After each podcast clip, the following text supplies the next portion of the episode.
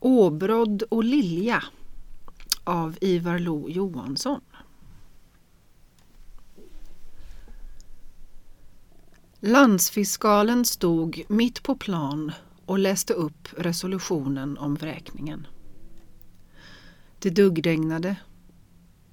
På avstånd i en skogskant blossade ett eldsken till. Det var en av strejkvakterna som tände sin pipa. Orden Södra Möre i juli 1930 Handlingens stelbenta kanslistil De pinliga inkvisatoriska vändningarna uppfattades med möda. De fyra vräkningarna ägde rum på morgonen. Klockan tio förmiddagen hade landsfiskalen anlänt i bil till platsen där fjäringsmännen som postat sedan länge gjorde honör. Dessutom hade samlats ett femtiotal intresserade lantarbetare. Efter det att landsfiskalen uppläst Länsstyrelsens resolution angående vräkningarna tog dessa sin början. Vräkningsarbetet pågick omkring en timme. Då ett hällregn föll avbröts förrättningen en stund. Därefter återupptogs arbetet. Vräkningarna verkställdes nu i den största ordning. Inte minst de vräkta familjerna la i dagen en förvånansvärd besinning då deras bohag bars ut på gården. Lägenheterna, nu tomma, visade sig vara sämre än de sämsta lägenheterna på strejkgårdarna söderut. I en hög bråte sökte barn, som inte förstod vad det var frågan om, sina förlorade leksaker. Några grät, andra föstes undan. Lukten av plundring, en frän doft av bakhåll, av strafflag omsvepte snart allt och alla. Under en ek höll strejkledaren följande eldande tal till de vräkta familjerna. Kamrater, vräkta statare, organiserade lantarbetare. Stataren skiljer sig till sätt och lynne från andra samhällsgrupper. Han är inbunden och otillgänglig. Han är misstrogen, man säger, med orätt.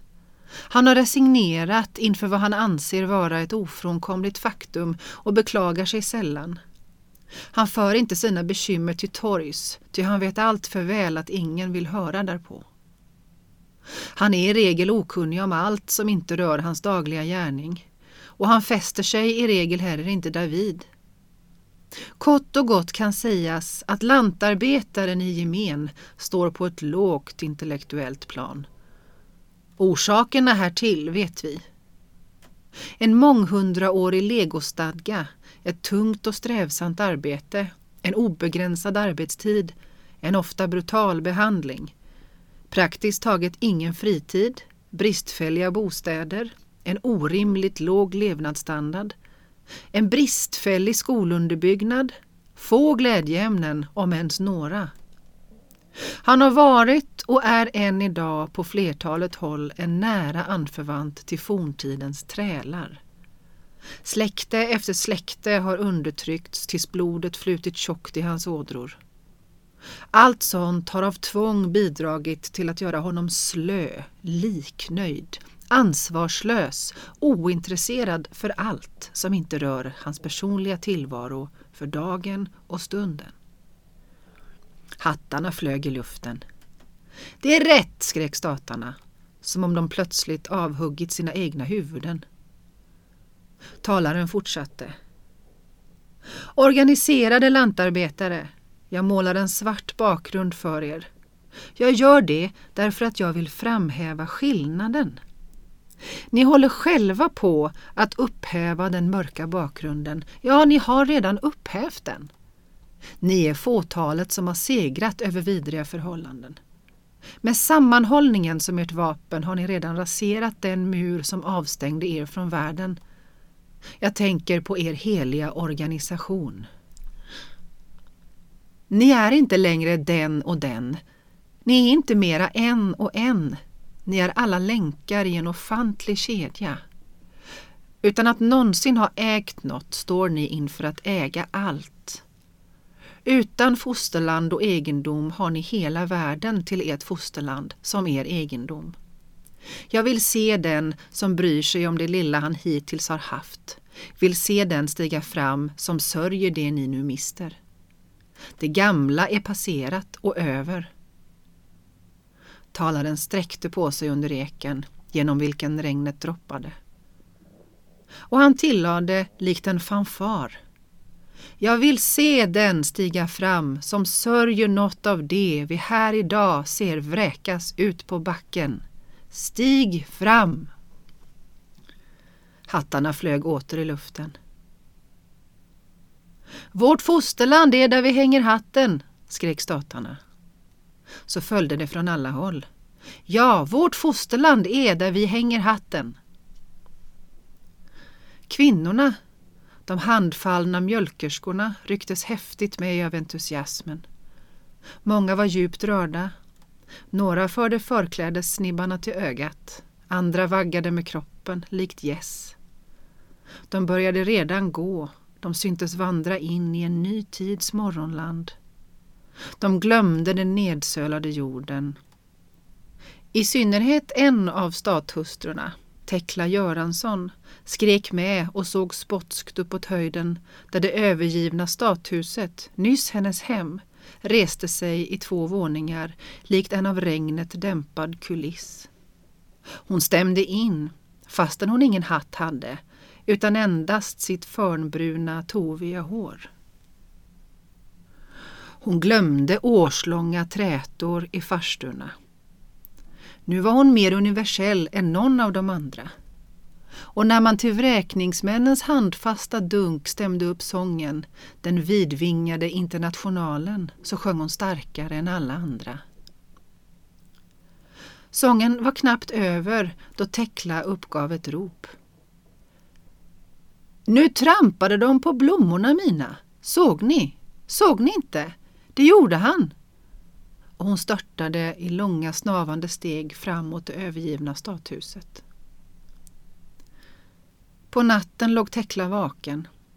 I köket där hon inhysts surrade de sommardova flugorna.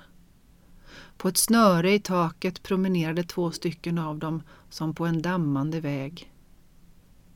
Tekla låg och tänkte igenom hur hon i åratal hade vårdat de smala stånden vid väggen.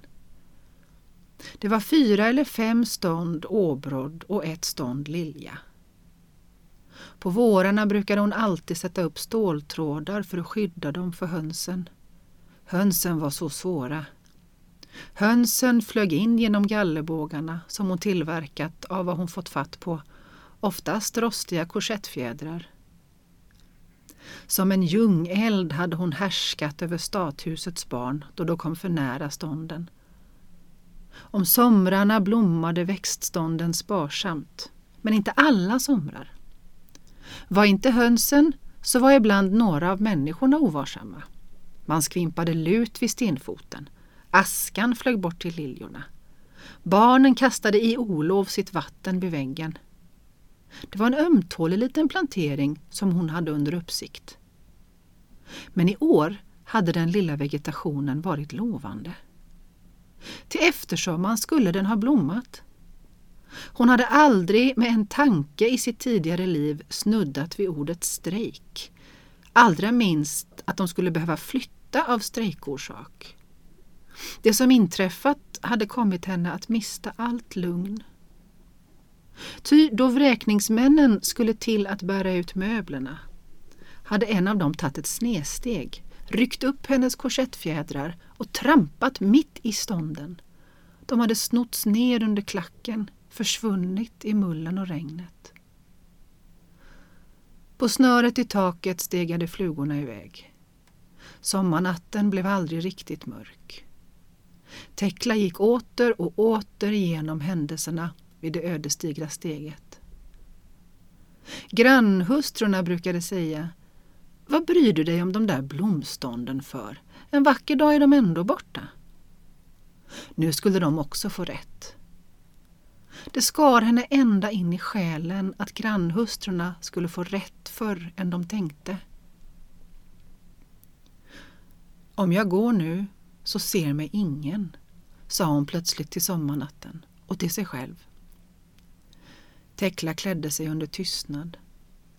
Hon schasade bort flugorna, steg ut ur det främmande köket, smög sig över skogsbackarna på den ännu regnfuktiga jorden och nådde osedd gården. Likt ett fängelse stod stathuset, tomt. Där la hon sig på knä vid väggen. De sönderkrossade blomskälkarna reste hon upp med tillhjälp av stickor. Hon tog ett strumpeband. Hon fäste liljestänglarna vid pinnar. Sommarnatten omslöt henne likt ett mjukt täcke. Nerifrån ån kom en vindfläkt blandad med fuktighet, med värme, med allmän ängslan för upptäckt under den hemliga gärningen.